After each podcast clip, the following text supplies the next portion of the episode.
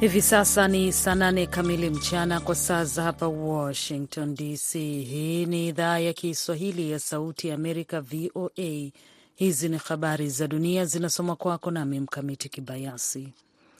Mapigano ya hapa na pale kati ya jeshi la Sudan na kikosi chenye nguvu cha Rapid Support Forces RSF yameendelea hadi Alhamis yakipunguza utulivu katika mji mkuu wa Khartum na kuongeza hatari ya kuvunjika kwa makubaliano ya wiki moja yaliyosimamiwa kimataifa. Sitisho la mapigano ambalo yanafuatiliwa na Saudi Arabia na Marekani pamoja na pande zinazohasimiana yalifikiwa baada ya wiki tano za vita mjini Khartum na kusambaa kwa ghasia katika maeneo mengine ya Sudan ikijumuisha mkoa wa magharibi wa Darfur. Mapigano hayo yanahusisha majeshi ya Sudan dhidi ya kikosi cha RSF na yamezidisha mgogoro wa kibinadamu. Zaidi ya watu milioni moja nukta tatu wamekimbia makazi yao na kutishia kuyumba kanda nzima. Jeshi likiongozwa na Jenerali Abdel Fattah al Burhan linategemea nguvu za anga, wakati RSF wakiwa chini ya uongozi wa kamanda wa zamani wa wanamgambo Jenerali Mohamed Hamdan Dagalo maarufu kama Hemedti wameenea na kukamata mitaa ya Khartum. Kiongozi wa Chad Jenerali Mahamat Idris Debi Itno amewasamehe watu 67 zaidi ambao walihukumiwa kifungo jela kufuatia maandamano ya kuupinga utawala mwezi Oktoba mwaka jana. Debi pia alitoa msamaha kwa watu kumi na mmoja wanaotuhumiwa kushiriki katika jaribio la mapinduzi kulingana na amri mbili zilizotolewa jana Jumatano. Watu 77 walihukumiwa mapema mwezi huu kwa vifungo vya hadi miaka mitano kwa mashtaka ya kushiriki katika harakati za uasi au mkusanyiko usioidhinishwa katika maandamano dhidi ya utawala. Kati ya watu hao sitini na wasaba walisamehewa Jumatano na Debi kama rais wa mpito ili kukuza utulivu na maridhiano ya kitaifa kulingana na mamlaka. Hadhi ya watu wengine kumi haikutolewa. Unaendelea kusikiliza habari za dunia kutoka hapa Sauti ya Amerika, Washington DC. Jimbo la Puntland lenye mamlaka ya ndani nchini Somalia limefanya uchaguzi wa kihistoria wa serikali za mitaa hii leo, ingawa matukio ya kiusalama yamesababisha upigaji kura kusitishwa katika baadhi ya maeneo. Uchaguzi katika eneo hilo lenye utajiri wa mafuta ni uchung ni uchaguzi wa kwanza kufanyika wa mtu mmoja kura moja katika taifa hilo tete la pembe ya Afrika katika kipindi cha zaidi ya nusu karne, ukiondoa eneo lililojitenga la Somaliland.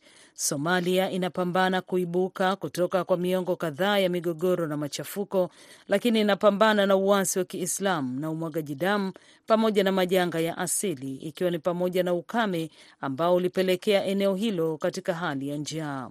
Washirika wa kimataifa wa nchi hiyo wameusifia uchaguzi huo huko Puntland kuwa ni wa kihistoria. Washirika wanaamini kuwa uzoefu wa Puntland na uchaguzi wa moja kwa moja una uwezo wa kutoa taarifa na kuhamasisha upanuzi wa demokrasia nchini Somalia katika ngazi zote za serikali, walisema katika taarifa kabla ya upigaji kura. Maafisa wa juu wa biashara wa China na Marekani wanatarajiwa kukutana leo mjini Washington. Beijing imetangaza katika kile ambacho ni mazungumzo ya moja kwa moja kati ya viongozi wa mataifa hayo mawili yenye uchumi mkubwa duniani. Waziri wa biashara wa China Wang Wentao anatarajiwa kukutana na waziri wa biashara Gina Raimondo, wakati wa mwakilishi wa biashara wa Marekani Catherine Tai, ofisi ya Wang imethibitisha ingawa Washington haijatoa tamko lolote kuhusu mazungumzo hayo.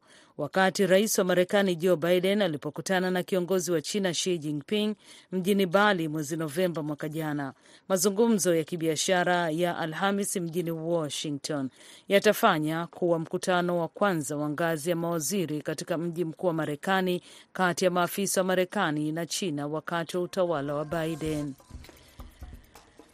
Mpaka hapa ndio nakamilisha habari za dunia kutoka hapa Washington. Mimi ni Mkamiti Kibayasi, na sekunde chache kutoka hivi sasa utakuwa naye Sande Shomari katika kipindi cha Kwa Undani. Shukran kwa kunisikiliza.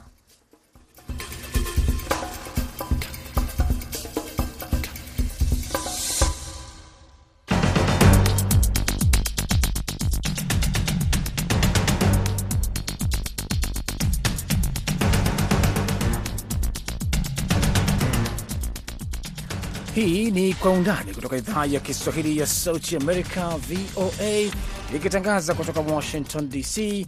Karibu msikilizaji popote pale ulipo, ambao tunaangalia habari muhimu kwa undani zaidi, tukipekua na kuchambua kwa undani zaidi na kupa maelezo ya kina zaidi kuliko kawaida. Na leo katika sehemu ya kwanza tutamulika dunia yaadhimisha siku ya mtoto aliyepotea.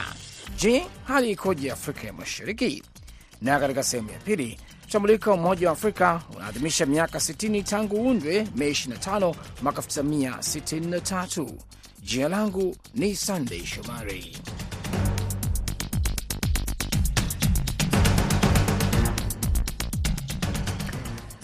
Leo dunia inaadhimisha siku ya mtoto aliyepotea. Itakumbukwa mwaka 1983 rais wa wakati huo wa Marekani Ronald Reagan alitangaza Mei 25 siku ya kitaifa ya watoto waliopotea. Tangazo hilo lilifuatia kutolewa kwa mvulana wa miaka sita Ethan Pats mwaka 79 alipokuwa akielekea shuleni huko New York City. Kesi hiyo ilizua ghadhabu iliyoenea na wasiwasi wa watoto waliopotea ulioongezeka kote nchini Marekani. Tangu Marekani ianze kukumbuka siku hii ya watoto waliopotea, nchi nyingine duniani zimepitisha ukumbusho wa siku hii sawa na huo, na kila mwaka mamilioni ya watoto duniani hupotea, kwa mujibu wa Umoja wa Mataifa. Siku hii ya maadhimisho hapa Marekani, maadhimisho haya yakiwa ni ya arobaini, siku ya watoto waliopotea, wizara ya sheria imewatunuku watu tisa hapa mjini Washington DC kwa jitihada zao kubwa za kurejesha na kusaidia watoto waliopotea na kuwawajibisha kisheria wale wanaonyanyasa watoto kingono na uhalifu dhidi ya watoto. Katika siku hii, wizara hii imeeleza inakumbuka kwamba watoto wapatao laki nne sitini elfu hupotea nchini Marekani kila mwaka. Iwapo mtoto ametekwa nyara au anatangatanga tu, woga unahusishwa na mzazi wakati mtoto hao ametoweka ni mkubwa, alisema mwanasheria mkuu wa Marekani Merrick Garland. Na Afrika Mashariki, siku hii inapewa uzito gani?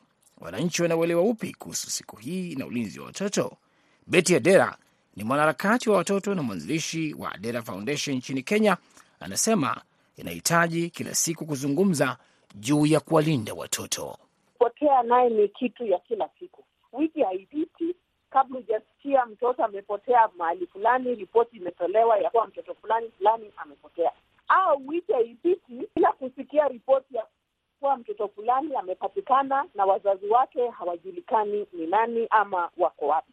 Kwa hivyo hii ni ishu yenye iko, ni ishu yenye tunaishi nao nayo, lakini mimi ningependa tu kusema ya kuwa organizations waingie wengi ambao wanasaidia kwenye hii ishu, tukiwa wengi, activists wakiwa wengi wa kutetea watoto aa, na afya na hali hali ya watoto itakuwa jambo bora sana. La mwisho ni kutoa mafunzo hata kupitia kwa maredio kama hii yenu ama maredio za kijamii pale mtaani, kutoa mafunzo kwa wazazi, kuwaelimisha kwa njia ambao wanaweza jaribu kukuwa makini zaidi, uh, kulingana na hali na usalama wa watoto wao. Wazazi wengi wako na majukumu mingi.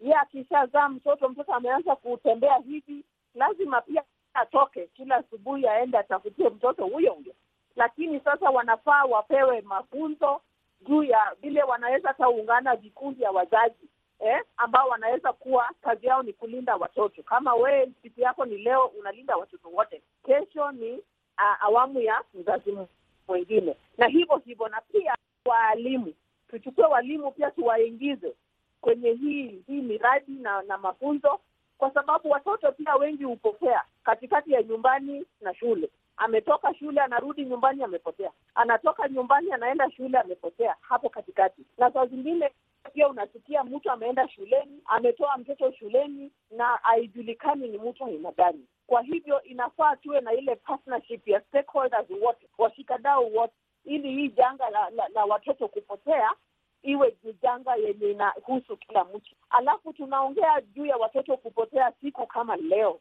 ambayo ni siku ya dunia kufikiria na kuangazia mambo ya watoto kupotea.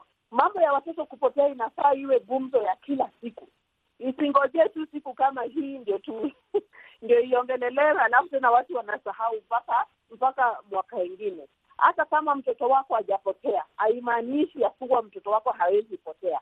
Ni ishu ambayo sisi wote kama jamii, haijalishi huko nchi gani, haijalishi huko sehemu gani, tuichukue kama ishu yetu ili tulinde watoto wetu wakuwe kwa ile njia ya usalama.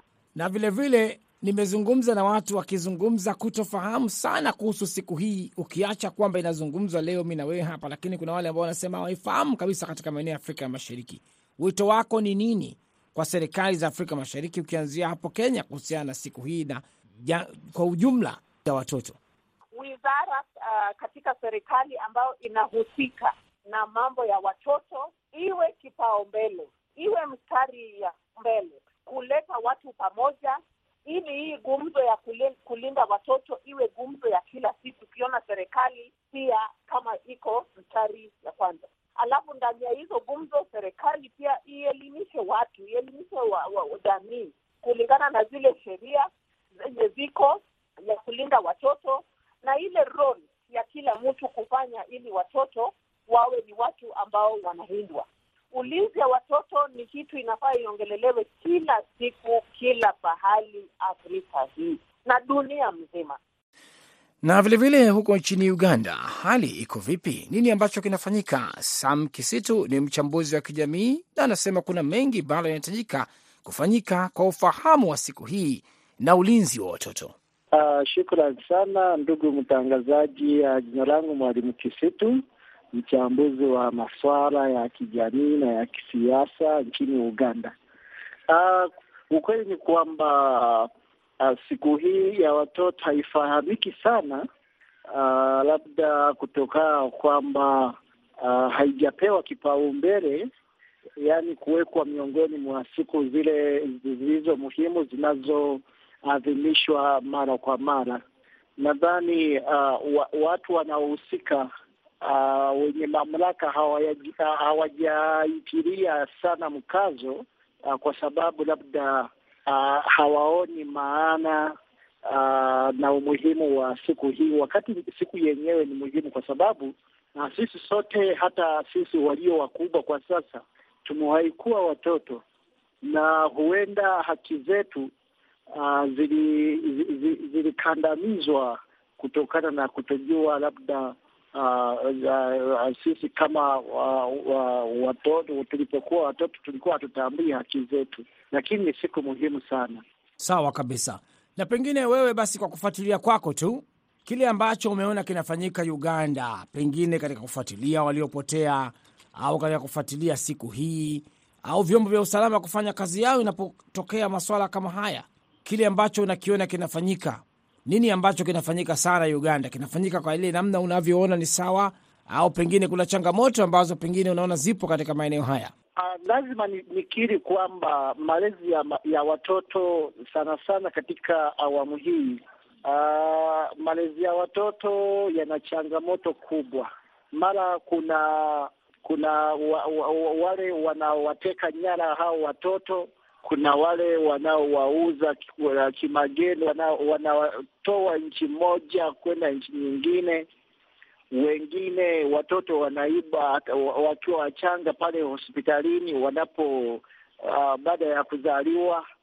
Kwa hivyo kuna changamoto nyingi ambazo zinawapata watoto, na ndiyo kulikuwa kwa vikundi vya usalama vimejaribu sana sana pale mpakani, lakini kama unavyojua mipaka ya nchi zetu za Kiafrika sana sana nchi zetu hizi za janibu ya janibu hizi za maziwa makuu, yani Great Lakes Region, unakuta kwamba uh, mipaka yetu kuna ile ambayo ina, inakuwa na ulinzi na kuna ile mipaka ambayo huwa haina ulinzi, yani mipaka ya porini uh, na mipaka mingine ina ina ina, ina tu na Uh, labda uh, milima, misitu, maziwa, mito. Kwa hivyo hapo unakuta kwamba uh, uwe, ulinzi wenyewe huwa hautoshi, lakini kwa uh, naona kwamba suluhisho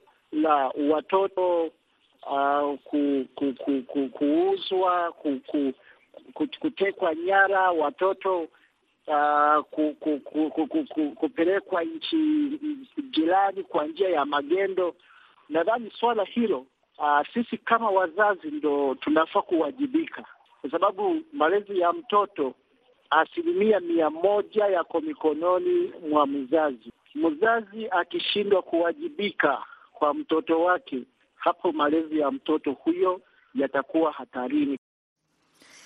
Nam, hali ndivyo ilivyo huko Uganda, lakini kwa mujibu wa taasisi ya Missing Child nchini Tanzania, kwenye Twitter wakiandika kwenye Twitter yao kwamba leo ni siku kumbukumbu ya watoto waliopotea na wanawakumbuka wale wote ambao bado hawajapatikana, wakisema kwamba tusiwasahau kamwe na kuchukua hatua kwa ajili ya usalama wa watoto wetu na kuunga mkono juhudi za kutafuta na kulinda watoto waliopotea, na wanahimiza kutoa ripoti ya mtoto yeyote anayepotea, huku akiwa na picha za watoto na kusema kwamba unaweza kuwapigia simu nambari moja moja sita ukiwa kule nchini Tanzania na kutoa ripoti ya mtoto yoyote aliyepotea, huku akiwa na picha za watoto kwenye Twitter.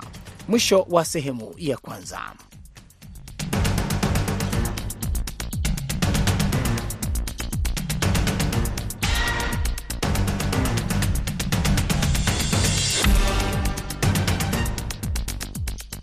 Karibu katika sehemu ya pili ya Kwa Undani, ambapo tunamulika Umoja wa Afrika unaadhimisha miaka 60 tangu uundwe Mei 25 mwaka 1963 ukiadhimisha mafanikio yake katika miongo sita iliyopita tangu ulipojulikana kama Umoja wa Nchi Huru za Afrika, OAU. Lakini wakati huo, kama sasa miaka 20 tangu ubadilike, umekuwa Umoja wa Afrika mwaka 2002. Wachambuzi wanasema umoja huu wa Afrika unakabiliwa na changamoto nyingi. Katika nafasi hii ya leo, mwandishi wa Sauti America nchini Kenya, Jason Nyakundi ana, anaangazia mafanikio ya umoja huo tangu uundwe miaka ishirini iliyopita. Leo hii Afrika inaadhimisha miaka 60 tangu kuanzishwa kwa Umoja wa Nchi Huru za Afrika, OAU. Maadhimisho haya yanazua swali, ni kiasi gani maono ya waasisi wa OAU yametimizwa kwa kipindi hiki cha miaka 60 na pia ni mafanikio gani yaliyopatikana kutoka kwa mrithi wa OAU ambaye ni AU au Umoja wa Afrika. Kulikuwa na maono mawili wakati wa uanzishwaji wa OAU. Kwame Nkrumah, rais wa Ghana, katika hotuba yake ya Africa Must Unite, alikuwa na lengo la Afrika yenye kundi moja la kidiplomasia, idara moja ya ulinzi na soko la pamoja. Alichukizwa sana na marais wengine waliokataa kuachia madaraka yao. Kwa hivyo OAU iliyoanzishwa tarehe 25 Mei mwaka 1963 badala yake iliundwa mfano wa shirika la mataifa ya Marekani. Ilikuwa shirika baina ya serikali ambazo katiba yake iliahidi kutoingilia masuala ya ndani ya nchi wanachama wake, hata katika tukio la mauaji ya halaiki. Tom Ndahiro ni mchambuzi wa masuala ya siasa nchini Rwanda. Kuwepo kwa Organization of African Unity au kwa jumuiya ya nchi huru za Afrika, uh, ukiangalia lengo kubwa kwanza ilikuwa ni kutambua Uafrika na mtazamo wa baadaye wa bara letu, lakini kitu kikubwa ambacho ulikuwa unakiona ni ukombozi wa nchi za Afrika zilizokuwa hazijapata uhuru wakati huo na ni kitu ambacho walikifanya vizuri na baadaye, lakini kwa sababu kulikuwa na mataifa ambayo yalikuwa yanaitwa mataifa yenye ambayo yako mstari wa mbele e, zikiwemo Tanzania, Zambia na Mozambiki ilivyoingia baadaye, na hiyo OAU ikawa na naweza ni kusema kuwa ni idara au kitengo kilichokuwa kinashughulikia uh, ukombozi wa Afrika, na kama nitakumbuka vizuri kilikuwa kinaongozwa na kwa wakati fulani uh, aliyekuwa na kiongozi wa hicho kitengo alikuwa ni General Hashim Mbita Mtanzania. Um, hilo jambo walilifanya vizuri. Kuna kitu kingine ambacho walikifanya ilikuwa ni kutambua kuwa kuna mipaka iliyoacha na wazungu na kusiwepo na tafrani ya kusema kuwa mipaka ibadilishwe kutokana na ujeuri wa wazungu walioleta kusema kuwa wanakata mipaka hata bila kujali e, watu wanaokaa hapo. Huo utangamano ni kitu ambacho kilifanya naweza kukisifia. Kitu kingine ilikuwa ni naweza kusema kuwa sheria ya kimataifa ya haki za binadamu, kutambua kuwa kuna haki za watu kwa sababu ya walivyo. kama kuna kabila fulani au taifa fulani la Afrika ambayo kuna vitu ambavyo vinaviheshimu, basi viheshimiwe hivyo. OAU ilijitolea kuondoa ukoloni ikiwa ni pamoja na kukomesha ubaguzi wa rangi nchini Afrika Kusini na utawala wa walowezi katika Rhodesia ya Kusini ambayo sasa ni Zimbabwe.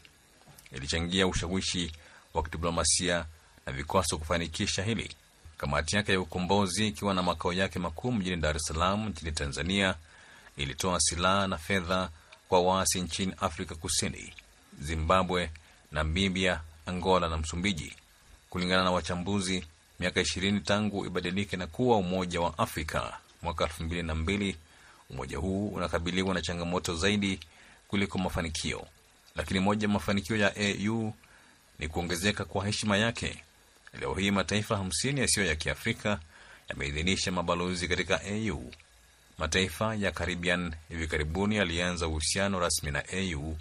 Haya ni mataifa yaliyotenganishwa na Afrika wakati wa karne nyingi za biashara ya utumwa. Kwanza kujiona kama watu wanaotoka kwenye bara la Afrika, mtu hawezi kusema ni kitu kidogo. Uh, nchi ambazo zilikuwa zimetoka kwenye ukoloni kuja pamoja na kusema kuwa sisi eh, siyo nchi yetu, ila kuna bara ambalo linatuunganisha, ndo kwetu hapa. Hicho kitu naweza kusema kuwa ni kitu ambacho ni muhimu sana. Uh, na kuzaliwa kwa African Union ikiwa na malengo ya kuzileta nchi zetu karibu zaidi, na chenyewe ni kitu ambacho unaweza kusema uh, ni, ni, ni, ni jambo muhimu na kuwepo kwa, uh, kwa, kwa AU naweza kusema kuwa ni matokeo ya kukua kwa mitazamo uh, mitazamo chanya uh, katika uh, katika uh, uongozi wa OAU. Uh, ndio labda nifafanue kidogo. Ninaposema mitazamo chanya. Ni vitu gani vinayoweza kutuunganisha? Eh? Uh, OAU ilikuwa haina uh, na mpaka sasa hivi uh, na, na, na, na African Union haijaweza kujifadhili uh, au kuwa na, na, na bajeti ya ku, uh, kutatua matatizo makubwa yakiwemo ya, ya kiusalama na mengine hata ya kiuchumi eh, bado ni tegemezi.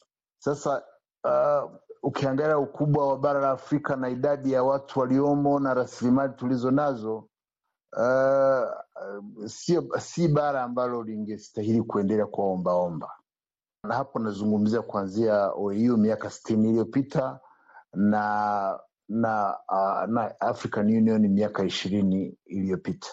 Kuanzishwa kwa CFTA, soko la pamoja linalounganisha nchi za Kiafrika, nadhani ni kitu ambacho ni chanya. Kitu kingine ni nadhani kuna tume ambayo iliwekwa wakati huo, nadhani alikuwemo Rais Kagame kuangalia ni, ni vitu gani vinaweza kufanywa na, na, na, na African Union, Umoja wa Afrika, ili nchi zizidi kuwa pamoja na kuungana, zizidi kutatua matatizo kwa pamoja na zizidi ku, na, na ziweze kutatua matatizo yake kwa kujitegemea bila kuwa tegemezi. Pamoja na kwamba nchi hizi hazijafanikiwa, lakini uh, kuwa vilifikiriwa na ikawe, ikawepo miongozo ya baadaye ya kuweza kuteke, kutekeleza hayo, nadhani ni hatua kubwa. Makumi ya misheni zake za kijeshi za dharura husaidia serikali katika kukandamiza ugaidi kila mahali kutoka Sahel hadi kaskazini mwa Msumbiji. Walinda amani mbalimbali wa AU na jumuiya ya kiuchumi ya kikanda wamehudumu katika vita vingi vya wenyewe kwa wenyewe katika Jamhuri ya Kidemokrasia ya Kongo kwa miongo kadhaa. Hata hivyo, pia AU imeshindwa kutekeleza mengi ya majukumu yake muhimu. Migogoro imeenea hivi sasa kama ilivyokuwa katika miaka ya sitini, na AU inatatizika kuingilia kati licha ya sasa kuwepo kwa mfumo wa kutosha wa kisheria kushughulikia masuala ya amani na usalama. Nilivyofuatilia ukiangalia uh, sehemu zilipotokea mapinduzi ya, ki, ya kijeshi yakabadilisha utawala, pamoja kwamba ni vitu ambavyo ni, ni kinyume na makubaliano waliokuwa wamefanya wakati ule.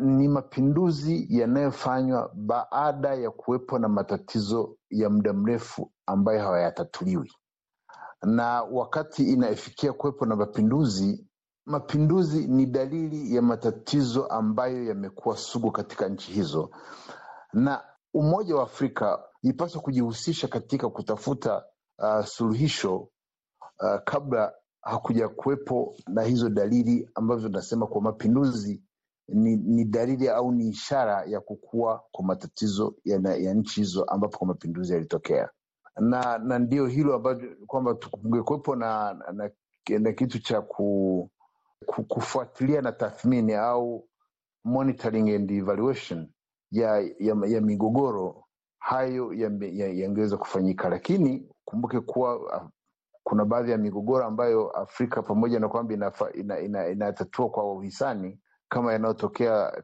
Somalia, uh, kujihusisha kwa AU Somalia, uh, wangepaswa kujihusisha na sehemu nyingine, lakini sio kwa sababu mara nyingi watu wanapozungumzia kujihusisha wana, wa, ma, ma, watu wanaangalia kijeshi zaidi ya kisiasa. Nadhani wakati umefika yale yawe yanato, yanatolewa matamko uh, matamko ya kisiasa ambayo yanaweza kupeleka ujumbe kule unakofika. Uh, labda nirudi nyuma kidogo. Mfano mmoja mkubwa sana ni yaliyotokea katika nchi yangu ya Rwanda, mauaji ya kimbari. OAU haikutoa tamko lolote ambalo lilikuwa na mashiko na kumkaribisha aliyekuwa anayafanya mauaji hayo ya kimbari kwenye mkutano wa wakuu wa nchi. Uh, kusema kweli ilionyesha uh, sio udhaifu, ilikuwa ni aibu kwa Organization of African Unity yenyewe. Kitu kingine kuwepo na na na, na, na, na, na maadili fulani. Uh, kuna nchi za Afrika ambazo ukiangalia zinaitwa huru lakini si huru bado ni tegemezi. Ukiangalia kwa mfano hizi nchi ambazo zinatumia, zinatumia uh, sarafu ya, ya, ya sefa, uchumi wake unaongozwa na Ufaransa. Hizo nchi ni huru nusu, ni huru kwa bendera tu, lakini kwa sehemu kubwa, kama huwezi kuwa na, huna uhuru wa kuendesha uchumi wako, huna uhuru wa ku, kudhibiti sarafu uh, kuna hitilafu kubwa sana. Uh, kitu kingine ni kwamba ukiangalia hata huu uh, mwingiliano wa nchi ambazo zina vina makundi ya kigaidi ambayo yana chimbuko nje ya, ya bara letu, na unakuta kuwa kuna watu wana masilahi katika kuya, kuyafanya makundi hayo yazidi kushamiri na kuota matawi uh, hapa na pale, na um, askari wa, wa kukodiwa au mamluki bado wako hapa na pale katika nchi za Afrika, kitu ambacho kulikuwa kimepingwa sana. E, vitu hivi vyote vinakuonyesha kuwa kuna hatua zinapigwa kwenda mbele, lakini kuna baadhi ya hatua zinapigwa kuelekea nyuma. Mnamo mwaka elfu mbili na ishirini AU ilikosa shabaha yake ya kunyamazisha bunduki na mpango huo ukasogezwa mbele kwa mwongo mmoja hadi mwisho wa mwaka wa elfu mbili thelathini. Changamoto nyingine ni kushindwa kwa nchi wanachama kulipa ada zao za kila mwaka. Pia AU mara nyingi hutuma waangalizi wa uchaguzi kwa nchi kufuatilia upigaji kura, kuzuia wizi wa kura wa aina mbalimbali, lakini imekosolewa kwa kusita kukemea serikali zilizo madarakani ambazo mara nyingi hutumia udanganyifu na ukandamizaji kusalia mamlakani. Nam, na kufikia hapo tunakamilisha Kwa Undani kwa siku ya leo. Shukran kwako Jason Nyakundi kwa sehemu ya pili, na sehemu ya kwanza Beti Adera na Sam Kisitu na washukuru upande wa pili Saida Hamduni. Jina langu ni Sandey Shomari na kushukuru kwa kushirikiana nami, ni kuambia ni wote alamsik kutoka hapa idhaa ya Kiswahili ya Sauti Amerika, Washington DC.